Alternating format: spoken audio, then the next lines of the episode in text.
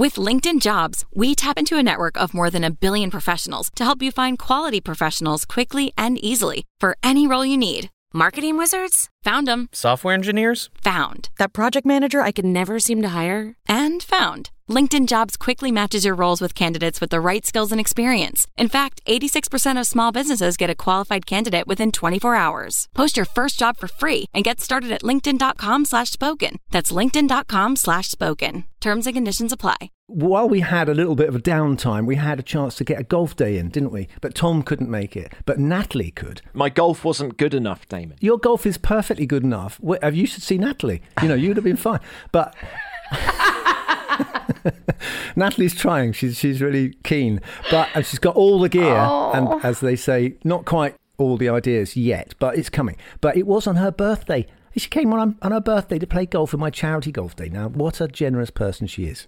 A for effort, D for everything else. Terrible. Well, it was delightful having you there. Golf is the world's most frustrating game. Like, I mean, you did warn me, Damon, before I took it up, but did I listen? It's a horror. It's a horrible, horrible game. Don't do it. Anyone listening to this, just stick to motorsport. It's a nightmare game. Anyway, that's enough about golf. Well, not, but, not. Um, it's not actually. Who won the golf day? That's what I'd like to know. So I invited my Sky crew, and and Sky we entered a team which was what Natalie was playing for, and David Croft was in it.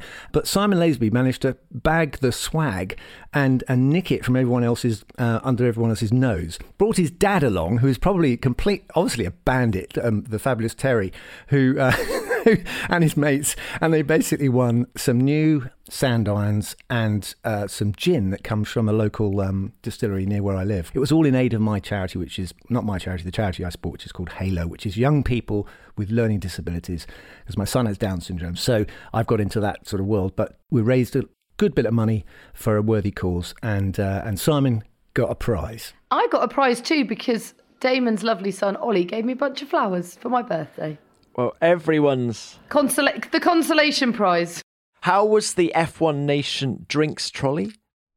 Uh, oh yeah, and of course F1 Nation uh, sponsored the drinks. It wasn't a trolley; it was a halfway house. I found it. I kept on saying, "Where's the trolley?" Because I was stuck on one of the holes because I had to. I, the competition was basically they had to beat me near the flag on one of the par threes. So I never actually played golf. I just st- was stuck on a one hole hitting golf balls all day for four hours uh, at the same target. So I was going, when's the drinks trolley coming around? And it wasn't. It was the halfway house. So thank you for uh, to F1 for sponsoring our fabulous halfway house drinks. Well, I'd like to say it was a lot of fun, but it wasn't. It was miserable. It was the worst way I could possibly spend my birthday. No, I'm joking. It was brilliant. It was great fun. My golf was terrible. Well done for raising so much money. And whilst I'm at it, welcome to F1 Nation. Damon Hill, Tom Clarkson, and me, Natalie Pinkham.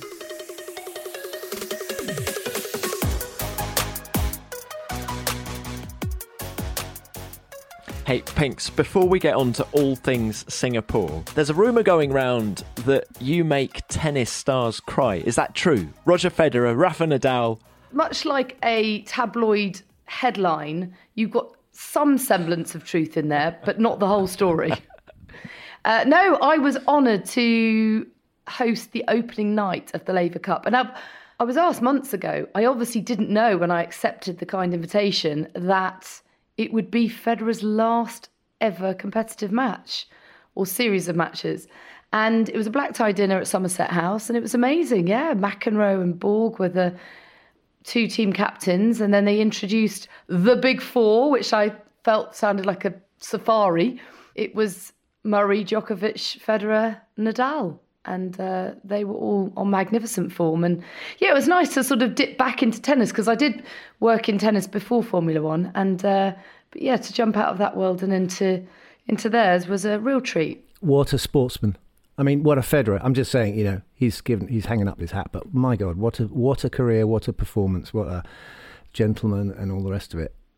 Absolutely, absolutely. You've interviewed a lot of sportsmen and women in your time, but when you deal with the big four, are there similarities in the way they carry themselves to, to Lewis Hamilton, to Max Verstappen? Well, a couple of observations that I had from the night was that given that I don't know them as well as the F1 drivers on the grid, I didn't know how far I could take the sort of banter off script, you know, bit of ad libbing, because you sort of think you don't want to hang anyone out and you don't want to embarrass anyone, but equally you want to have a bit of fun.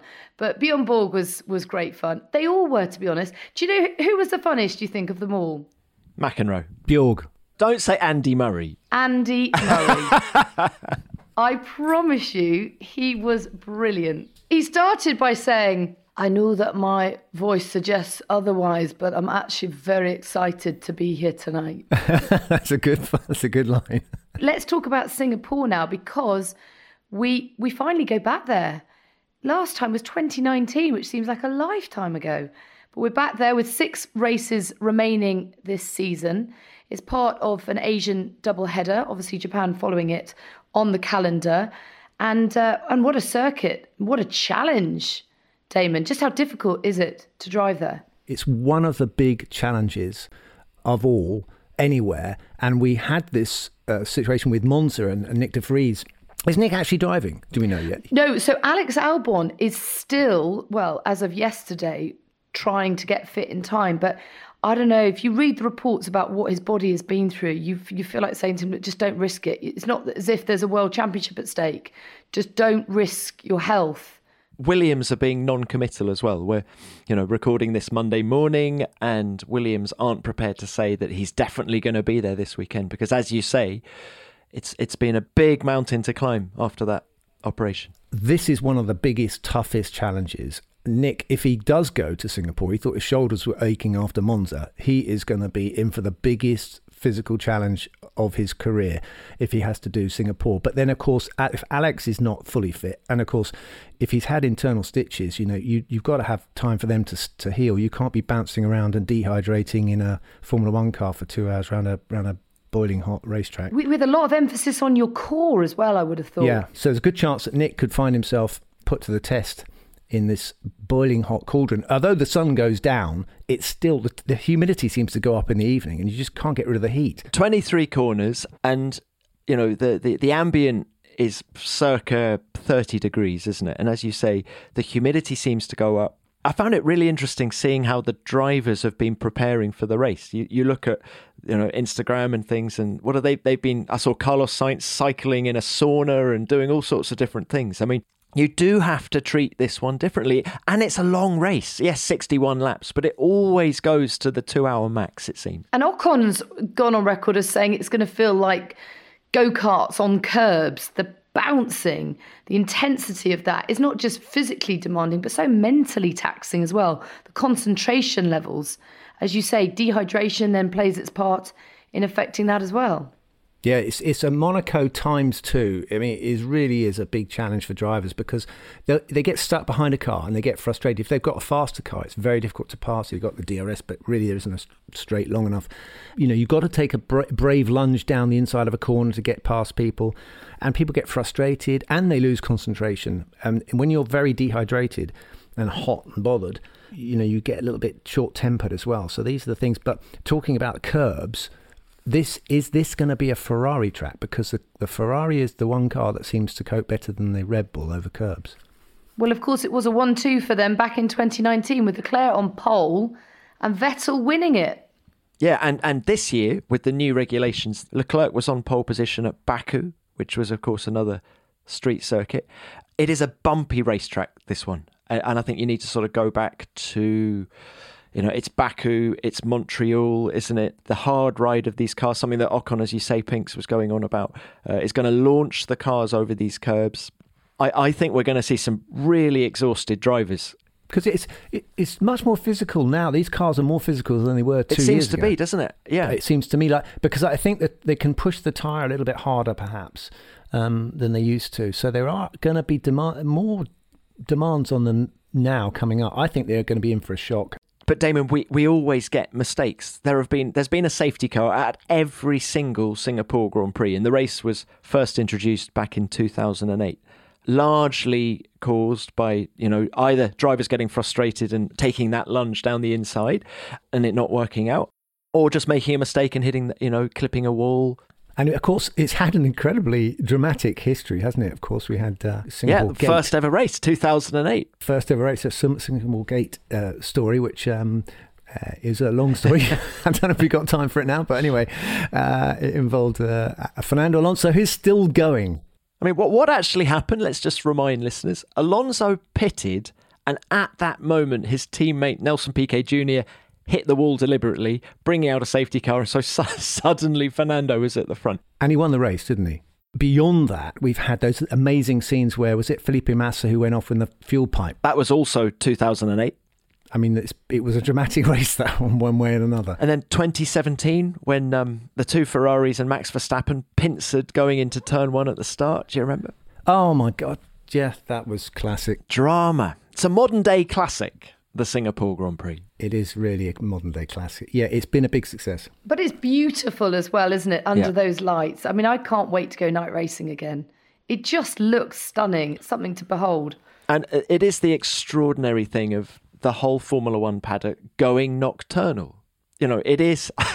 yeah. so, yeah. It, it's, it's, weird. And it's weird. only an 8 p.m. start. It's not like the race starts at midnight. The race starts at 8. You're done by 10. And yet, for some reason, we all go to bed at 6. well, I remember my first ever year in Formula One getting into the lift at four in the morning with Timo Glock to go to the gym. I was like, what's going on? this is so weird. Anyone that doesn't know what we're talking about, we stick on European time when we're over there, which is great for the jet lag. But it's a bit weird because you're completely at odds with the world around you. So you go out to try and get some food, and of course, everywhere's shut. It's only the other F1ers who are, are on the same time zone as you. It's quite fun in a way. It's, it's, it's weird, but it's, it kind of adds to the sense of adventure. So we now got a guest, Tom and Natalie. We've got a lovely man all the way from Sweden. His name is Rickard Rydell. Lovely to see you, looking well. Thanks a lot. Uh, nice to see you too. Before we get into Max Verstappen and Singapore, did you two ever race each other? Yes, we did. I don't know if Damon remembers. 88, uh, the Brands Hatch Super Prix end of season race, if you remember. The Cellnet Super Prix, which was teeming, was soaking wet, I remember. That's Formula 3.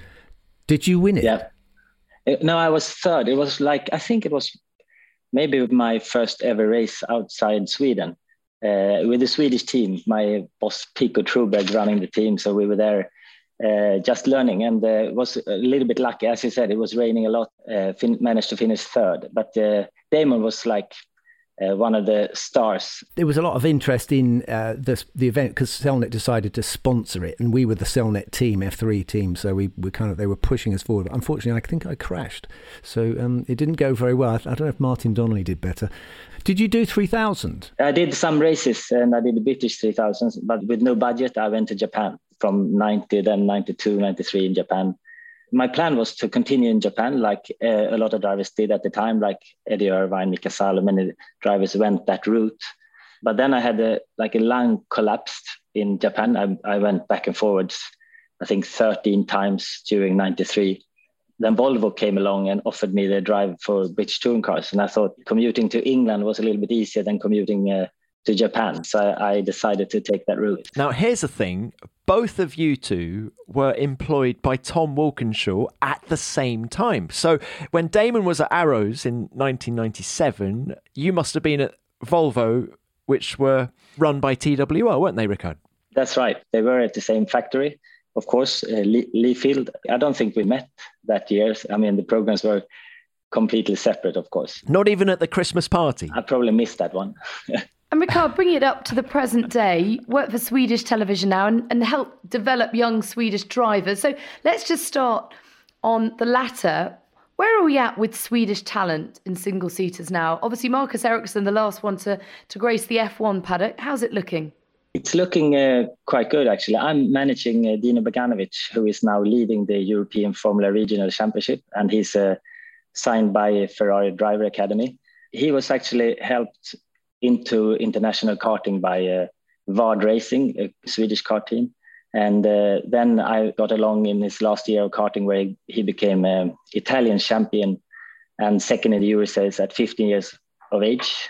Third in F4 his first season. And then uh, this year has been really, really good for him and now leading the championship by quite a margin before uh, the last two rounds, which is uh, Barcelona and Mugello. And talking of leading the championship by a healthy margin, let's take the conversation on to Max Verstappen and just putting your commentator and pundit hat on. What do you make of his season so far? And is he going to clinch it? It's an outside chance of him doing it in Singapore. Well, uh, maybe not in Singapore, but I mean, it's just a matter of time. I think we're all really, really impressed on on how he's been doing this season, and not just this season, but really since I would say uh, Monaco 2018, where he turned things around. There's no teammate who's who had managed to be close to him. So um, I think he's uh, a real talent that comes along only not very often. And how he's matured and how he's racing nowadays compared to a couple of years ago. Also having that championship under his belt, it's easier. He can relax a little bit more, and I, I think he's just become better because of it. And um, I think Red Bull is t- talking all the time about having a problem with now with Perez. So they need to find he needs to find the speed and everything.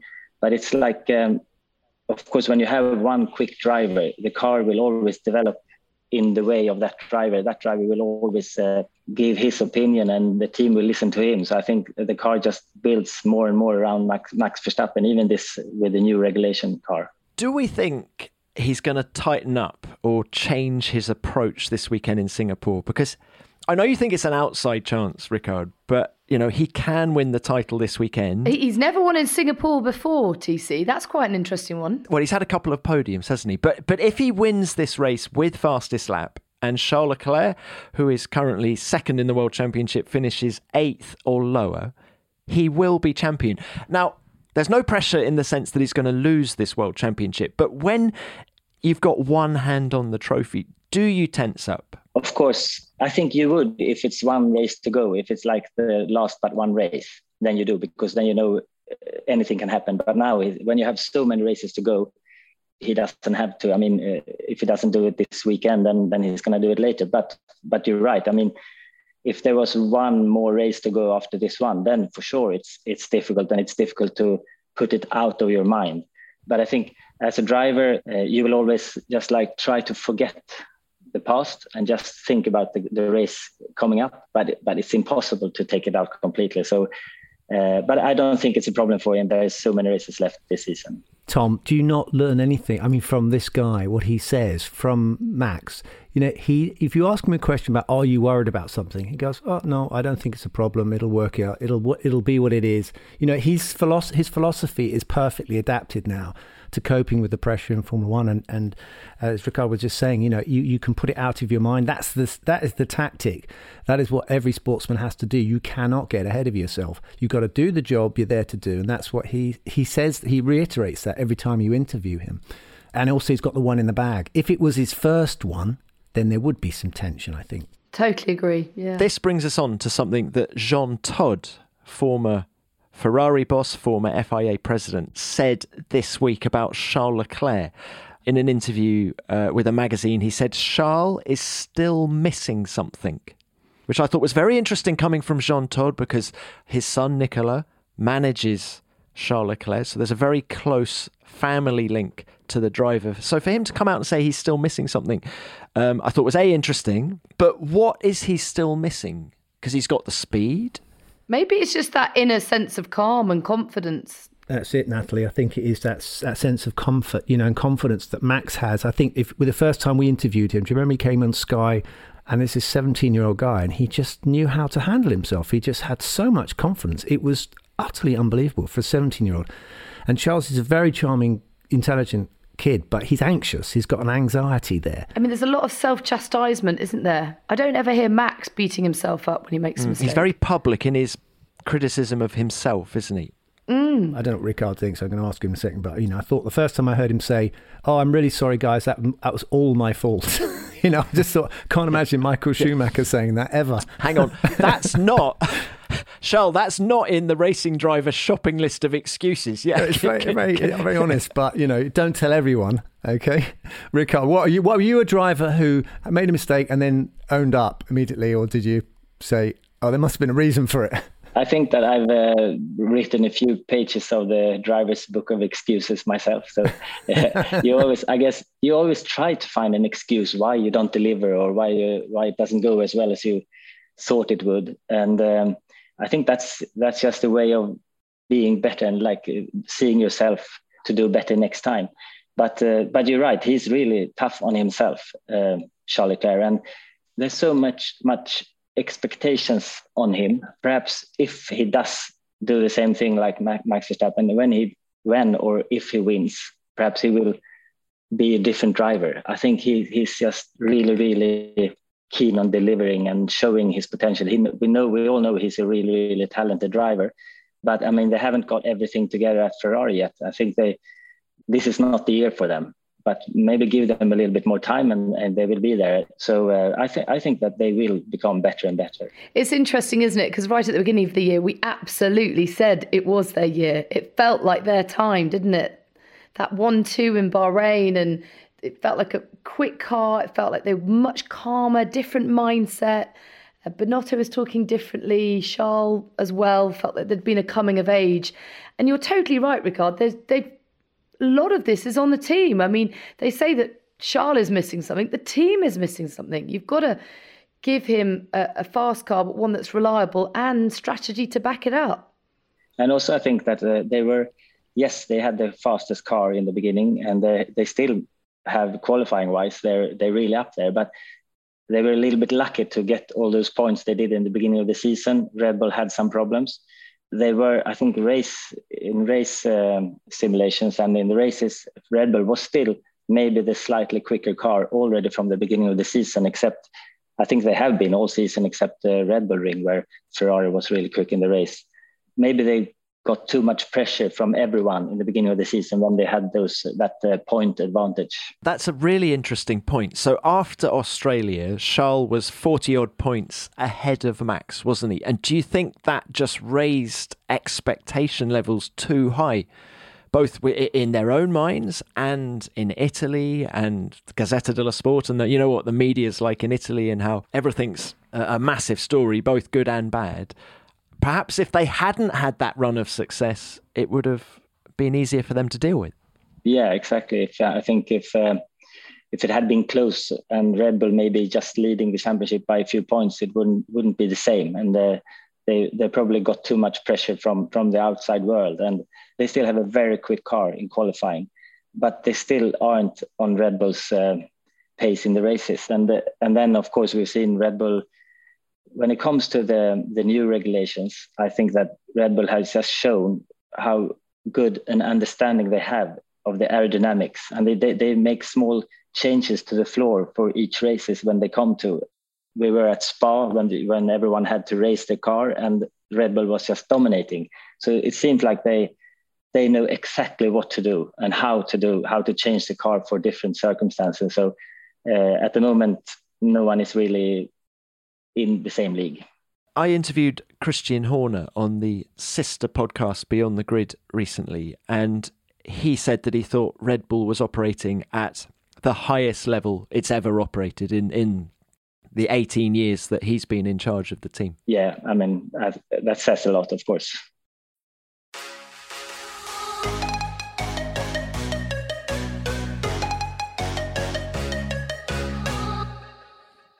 Guys, what about Mercedes? I see George Russell's come out this week saying that he thinks COTA, the Circuit of the Americas, is perhaps their best chance of taking a win uh, this year. And that's following on from quotes from Lewis Hamilton uh, at the Italian Grand Prix, where he said maintaining his record of winning in every season is of zero interest to him. But well, he's won in Singapore four times, most recently in 2017 after the Ferraris and Verstappen had each other off at turn one. But I've always thought of Singapore as a bit of a bogey track for Mercedes. I mean, I, I agree. How can that bumpy track suit them? with all the problems they've had with porpoising and bouncing this year, how on earth are they going to navigate their way around that? Well, they're claiming that they've learnt a lot of lessons since we were last at a bumpy track um, in, when was it, Montreal, I guess, with the curbs as well. Particularly Zandvoort, uh, Andrew Shovlin, their chief engineer trackside, was saying that at Zandvoort they learnt a lot of lessons about car setup and how to maximise the performance of that W13. But I think it's going to be a difficult one. And funnily enough, George Russell is the fourth driver still in contention mathematically to win this world championship. It's the top four. Everyone outside of that uh, can no longer win. So Sainz, Hamilton, Norris, Ocon, and everyone down can't now win this World Championship. George in fourth place on 203 points can still just. But I don't think he's uh, viewing 2022 as his first World Championship season. Well, th- stranger things have happened, haven't they, Tom? We know in our sport, you know, we we've had. Um, there's always a, a, race where things turn upside down um, somewhere in the season. So maybe Singapore's going to be it, but uh, that would be extraordinary if anything like that happened. I mean, Max would have to not be racing, and that's obviously a thought we don't want to entertain. So the form is there; it's it's going to happen. It's inevitable, but um, we just want to see some good racing, don't we? That's Damon, do, do you agree? Do you agree with Pinks and me that that the bumpiness of this track surely makes it a difficult one? They've gone well in extraordinary circumstances. It seems to me their problem is is they're too easy on the tyres. So it depends on what t- tyres they bring. And of course, this is a, a track that doesn't get hotter; it gets cooler. So the sun goes down. So the track temperature starts off massively hot, and then as they start going into qualifying, the track temperature drops because there's no sun on it. So it all depends on where they are with the tyre that Pirelli bring. It's also not a fast track. You know, most of the corners are very, very slow. So although you say it's bumpy, there's not a lot of aerodynamic load uh, on the cars. They have maximum pretty much maximum downforce on the on the cars. But in the slower corners, of course, it's it's going slower. It doesn't have as much downforce. So they those things come into play. Whereas you go to Spa and some of the faster circuits, I mean, they went very well at uh, at Silverstone. They were they were pretty competitive at Silverstone, which is really high downforce. So you know, yeah, and, and and you say they haven't got any wins. They've got 13 podiums between them. It does feel like a win is there. It's just have we got enough races with just six to go for them to clinch it in 2022? And to your point, Damon, there's a small matter of very competitive Red Bull in front of them. It feels like others do have to make mistakes for them to get it, but they're on the right trajectory. I think it's difficult to say. I mean, where Mercedes is going to be competitive or not, because this season has been so difficult to, to know. You you you guess beforehand, and you see people saying, "Oh, we're going to be really quick here," and they're not. So it's it has been very difficult, and Mercedes still don't have a full. I don't think full understanding of their car and their concept, and they're still learning. And they, I think they're saying that they are learning all the time, and we, you just wonder of if they're gonna just learn throughout this season and change the concept for next year, and and maybe look at what Red Bull is doing. And it's difficult to say. What about the format, Rickard? You know, because they've changed the cars, but they're sticking with this hybrid format. They're increasing, going to increase the, the battery. In Sweden, do they look at Formula One and say it's it's not green enough because you're heavy on the, the green lobby in, in Sweden? So, you know, is Formula One seen as going the right way? Of course, it's the right way. I think to go uh, 50 50 with a, with a hybrid, uh, almost 50 50 from 26, you have to. And I think Formula One is doing good uh, job I mean, to have Audi coming into the championship in 26, that means Formula One is going uh, in the right direction. Otherwise, Audi wouldn't join. And uh, I think that's a serious statement to have Audi coming into Formula One and realize. I think I don't think it's just because Formula One is growing. With, of course, it, it's partly because of the interest, but it's also because they're doing the right things with the regulations. Damon, that is a beautiful segue into um, this story about the Mercedes trucks. Did you guys read about this? That they ran 16 of their trucks on vegetable oil during that triple header, the, the Spa Zandvoort Monza triple header, which is about 1,400 kilometres.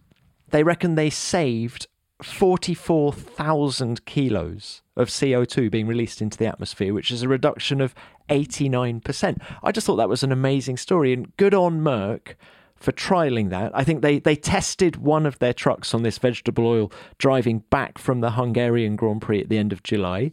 Uh, it didn't break down, so off they went, and they ran everything for that triple header on vegetable oil. And um, when you consider that they're already they've already invested in sustainable aviation fuel. I think, didn't I read that they're buying a solar plant uh, near Brackley as well?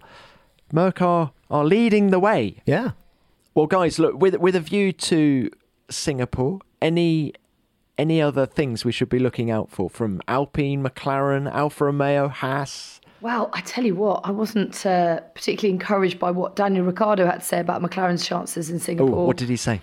I think it was all to do with the sort of myriad of issues that they've got, and that Singapore is a, a type of track to um, exacerbate those. I do hope that Alfa Romeo deliver because uh, it's always this kind of racetrack where we've been expecting them to be quick, good traction, low speed circuits, and yet they've let us down. Monaco. I remember thinking I actually put money on Valtteri Bottas in Monaco, and they were hopeless. So well, come on, guys. I think they all did. In fairness, they were really, you know, quite pumped about their chances in Monaco, and it was terrible, wasn't it? Yeah, and I just said Singapore's Monaco, Monaco times two.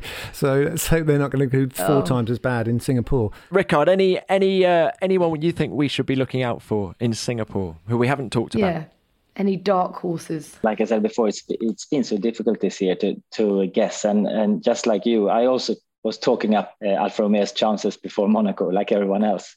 And but then because Singapore is bump, it was the bumps in Monaco which was their problem, so it's probably going to be the same thing in Singapore. But uh, so I think I think it's been really difficult this season to say which car is going to be quick and which is not going to be quick. So uh, I guess it's going to be the same again with Red Bull Ferrari uh, being really fast in qualifying. And then Mercedes did talk themselves up a little bit now as well for, for Singapore.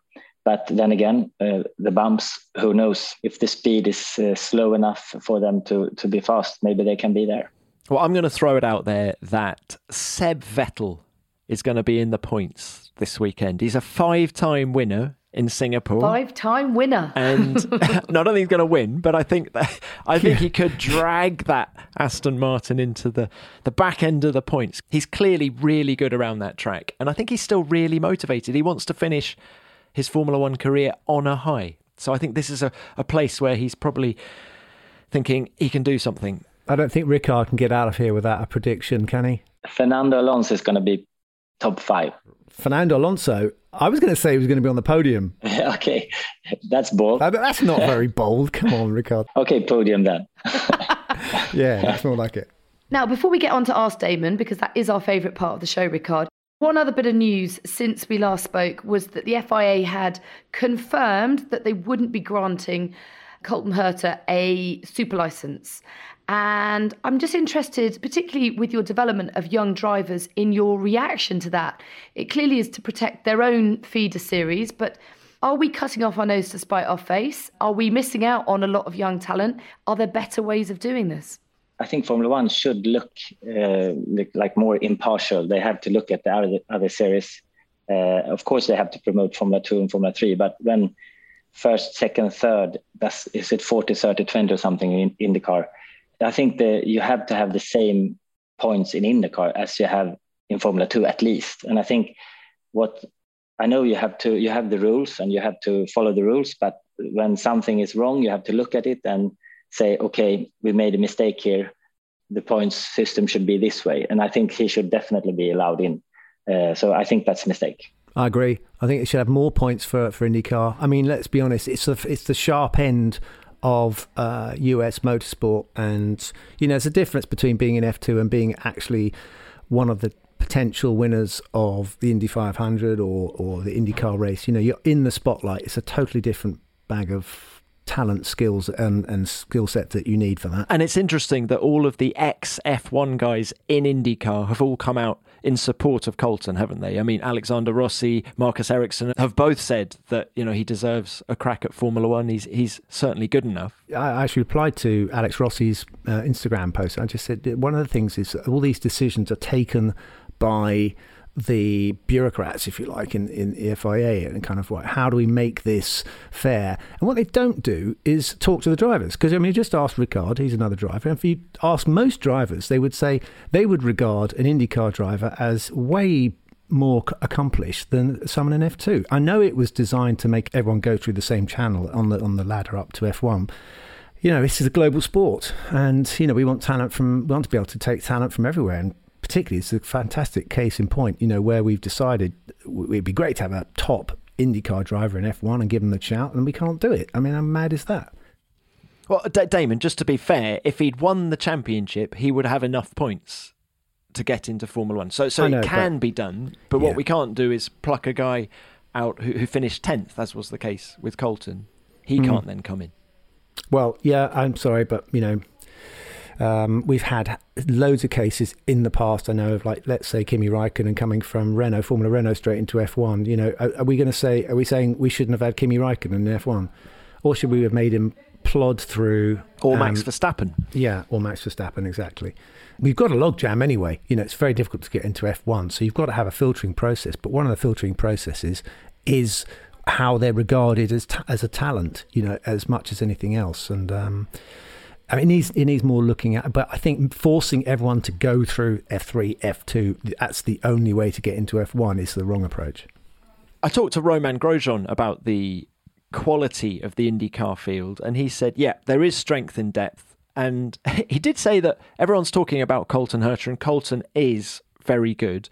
But he thinks the best guy there at the minute is Scott McLaughlin, who came from Aussie V8 to race for Penske in IndyCar. So you know, there are so many different routes to the top. And and and, and Rickard is is a, a, a good person to ask because I went down to a DTM event after, soon after I stopped racing, and all the top DTM drivers were there. You know, and I knew that they were the very best in the world in their discipline. You know, and the idea that because I was a Formula One driver would mean I could just come in and kind of beat everyone is is disrespectful to them because in, in touring cars, as as Rickard did, you know, the driving skill is incredibly high. The standard is very high. The competition is very high, as much as it is in, in Formula One. Um, it's just not Formula One, and so that's that's the only thing you can say about that. You know, the attention isn't there, the pressure isn't there, and all the things that come with being in F1 aren't there. But these guys, they cannot just be twenty great drivers in the world. You know, they're also in other disciplines, and our sport is rich with all these other disciplines. I met um, Jimmie Johnson down at, uh, at Goodwood. Uh, what a super guy!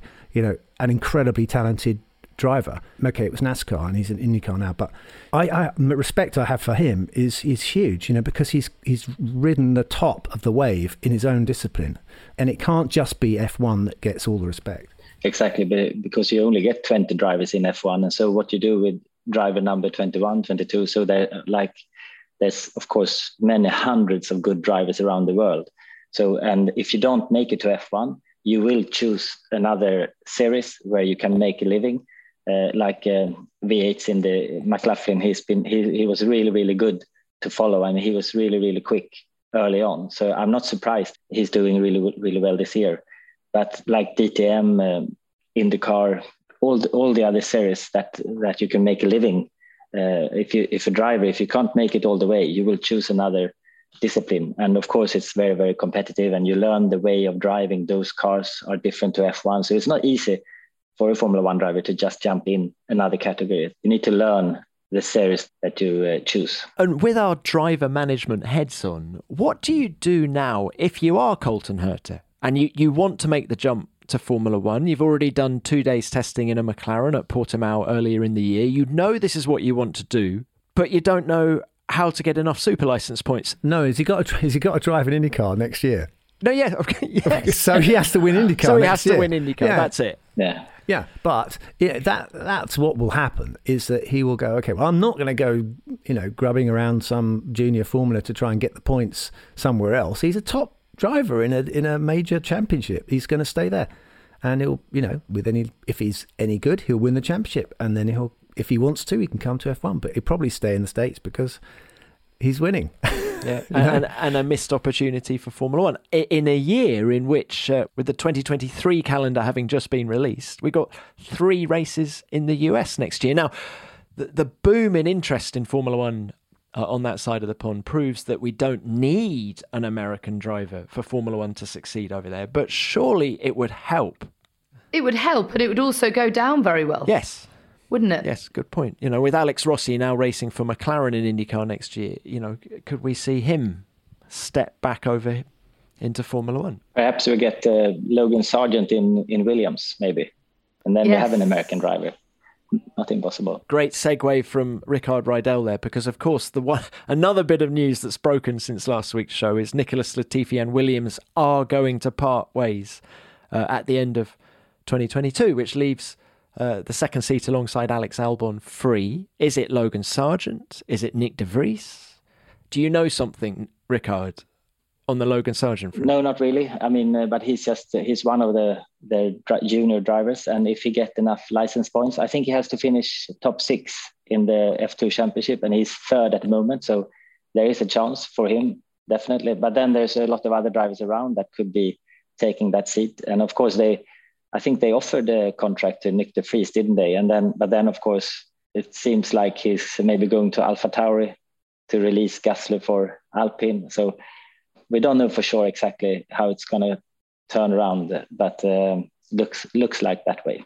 I think it's just brilliant. It's just there's so much to talk about. The pressure now with new new drivers, younger drivers coming up, and having to get a te- uh, run in FP1 and stuff like that. I think it's brilliant because it's it's added more options into the pot, and that's that's keeping current F1 drivers on their toes as well. You know, and I think that is a good thing because it could have been a place where you could just sit and be comfortable for years and years without any threat, you know, from, from a new up and coming whippersnapper like I had with David Coulthard, who I'm still angry about because he um, he was too young and too good looking, and I didn't like having him in my team, knocking spots off me. I had to, I had to up, up, my game to beat him. It was uh, so you know that's the nature of the sport we're in. You got that one off your chest? Yes, I did. Yes, I did. Yeah.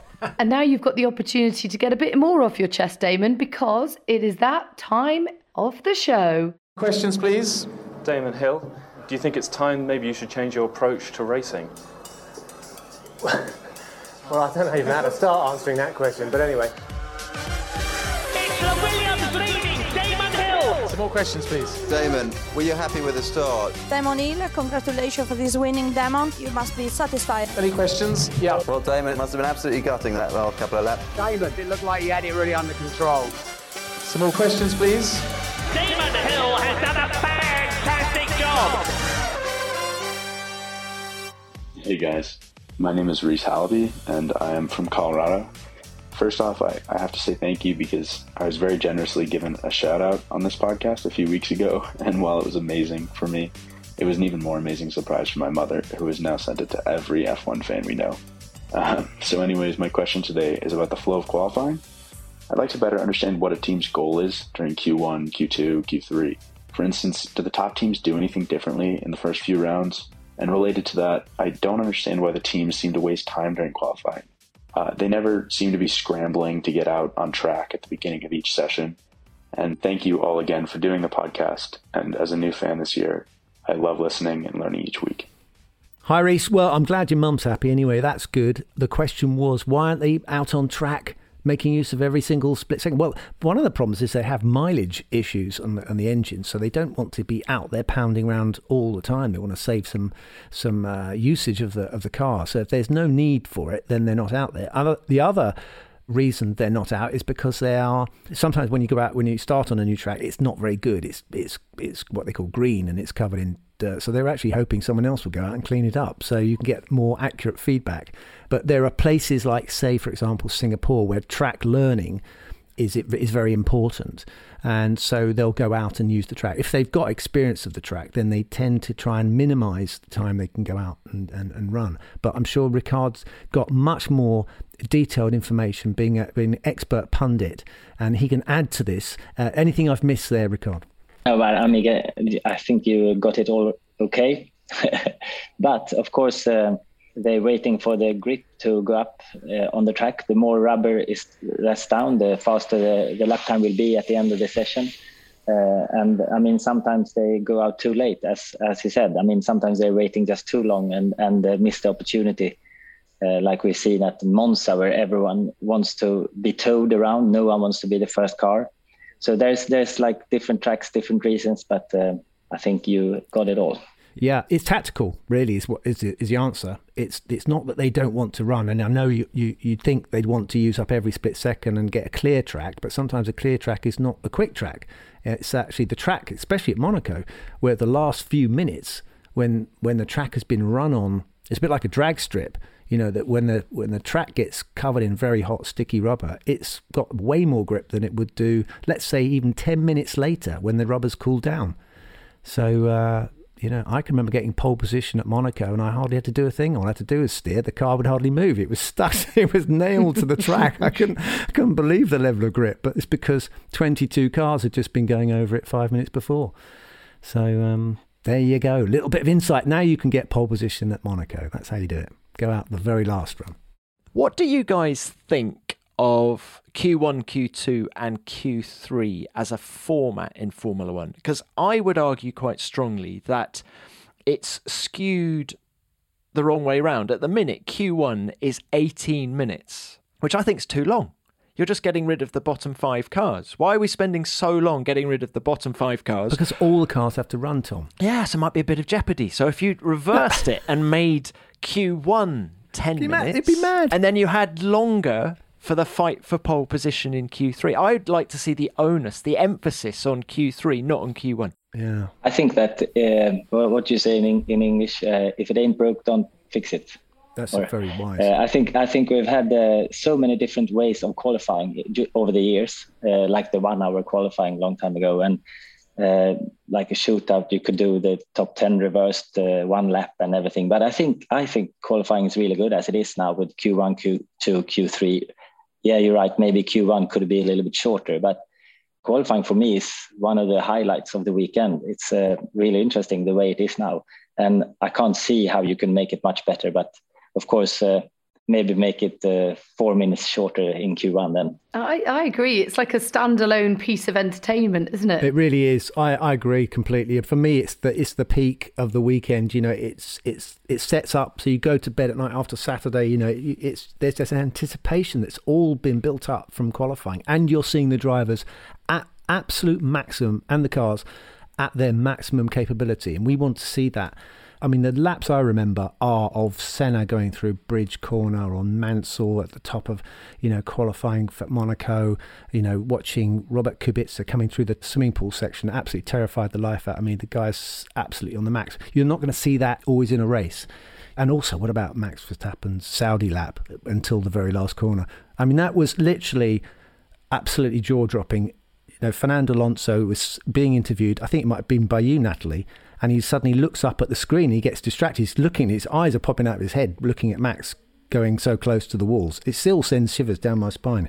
Unbelievable. Right, should we have your next question, Damon? Hi Damon, James here from New Zealand. I'm a head greenkeeper and I'm really enjoying listening to these new crop of F1 drivers getting into golf. Firstly, what transferable skills can be taken from driving an F1 car to swinging a golf club? Secondly, who were your golfing buddies when you were racing? Many thanks, guys, and I'd love to see Tom on a golf course one day. Rickard, do you play golf? Yeah. James asked us the transferable skills. Now, I can absolutely say with absolute certainty there's absolutely no skills that are transferable from, from driving a car to golf. It is the most awful, frustrating game. And but Lando Norris is a, he's got a lovely swing. I've seen him swinging the ball a few times, and, and Carlos Sainz very good. There is some, uh, I think, the mental side when you when you standing there to try and hit off the tee, uh, and you have water on the right hand side. You think, don't go in the water, don't go in the water, don't go in the water, and of course it goes in the water. It's a little bit the same with racing. You can't think, don't go off in the gravel. Don't. You, that's it's the wrong. So mentally, the, yes, it's that you need to have the positive thinking and thinking, seeing what you are going to do. So uh, mentally, for sure, there's a same thing. But I agree. I mean, uh, hitting a golf uh, ball is uh, is completely different from racing a car. But but but maybe that's what they need. Maybe that is the answer because Lando needs some sort of counterbalance to the, the fast-paced living that he is challenged with through Formula One, and he likes he likes to be able to come off and breathe and have a bit of peace and quiet. It's peace and quiet, but but it's all consuming, isn't it? While you're playing golf, you're not thinking of other things. As you're, you know, you've got to be focused on the putt, not not that Q3 lap. There are very few. When I was driving, there were very few golf players who who um, who I got to Eddie play. Irvine used to. Yeah, but you see, I didn't get on with Eddie. Did you get on with Eddie? I never got on with Eddie. I played golf with him in Japan. Yeah. Okay. How, how was he? Was he good? He was okay. I don't know what the connection is, but I think any sports people understand competitiveness and the competition. I think this is where the crossover is really. Right, so if you have some questions for Ask Damon, then you have to send a voice note to askdamon at f1.com. Right, well, we're about to jump on flights over to Singapore. I've just seen the weather forecast is 30 degrees with lightning. Did you expect that? you kind of have to expect everything over there, don't you?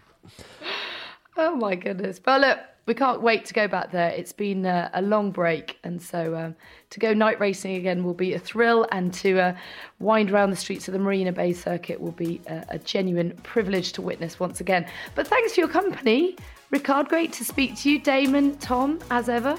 And we're back on October the 3rd. Thanks, all the best. Cheers.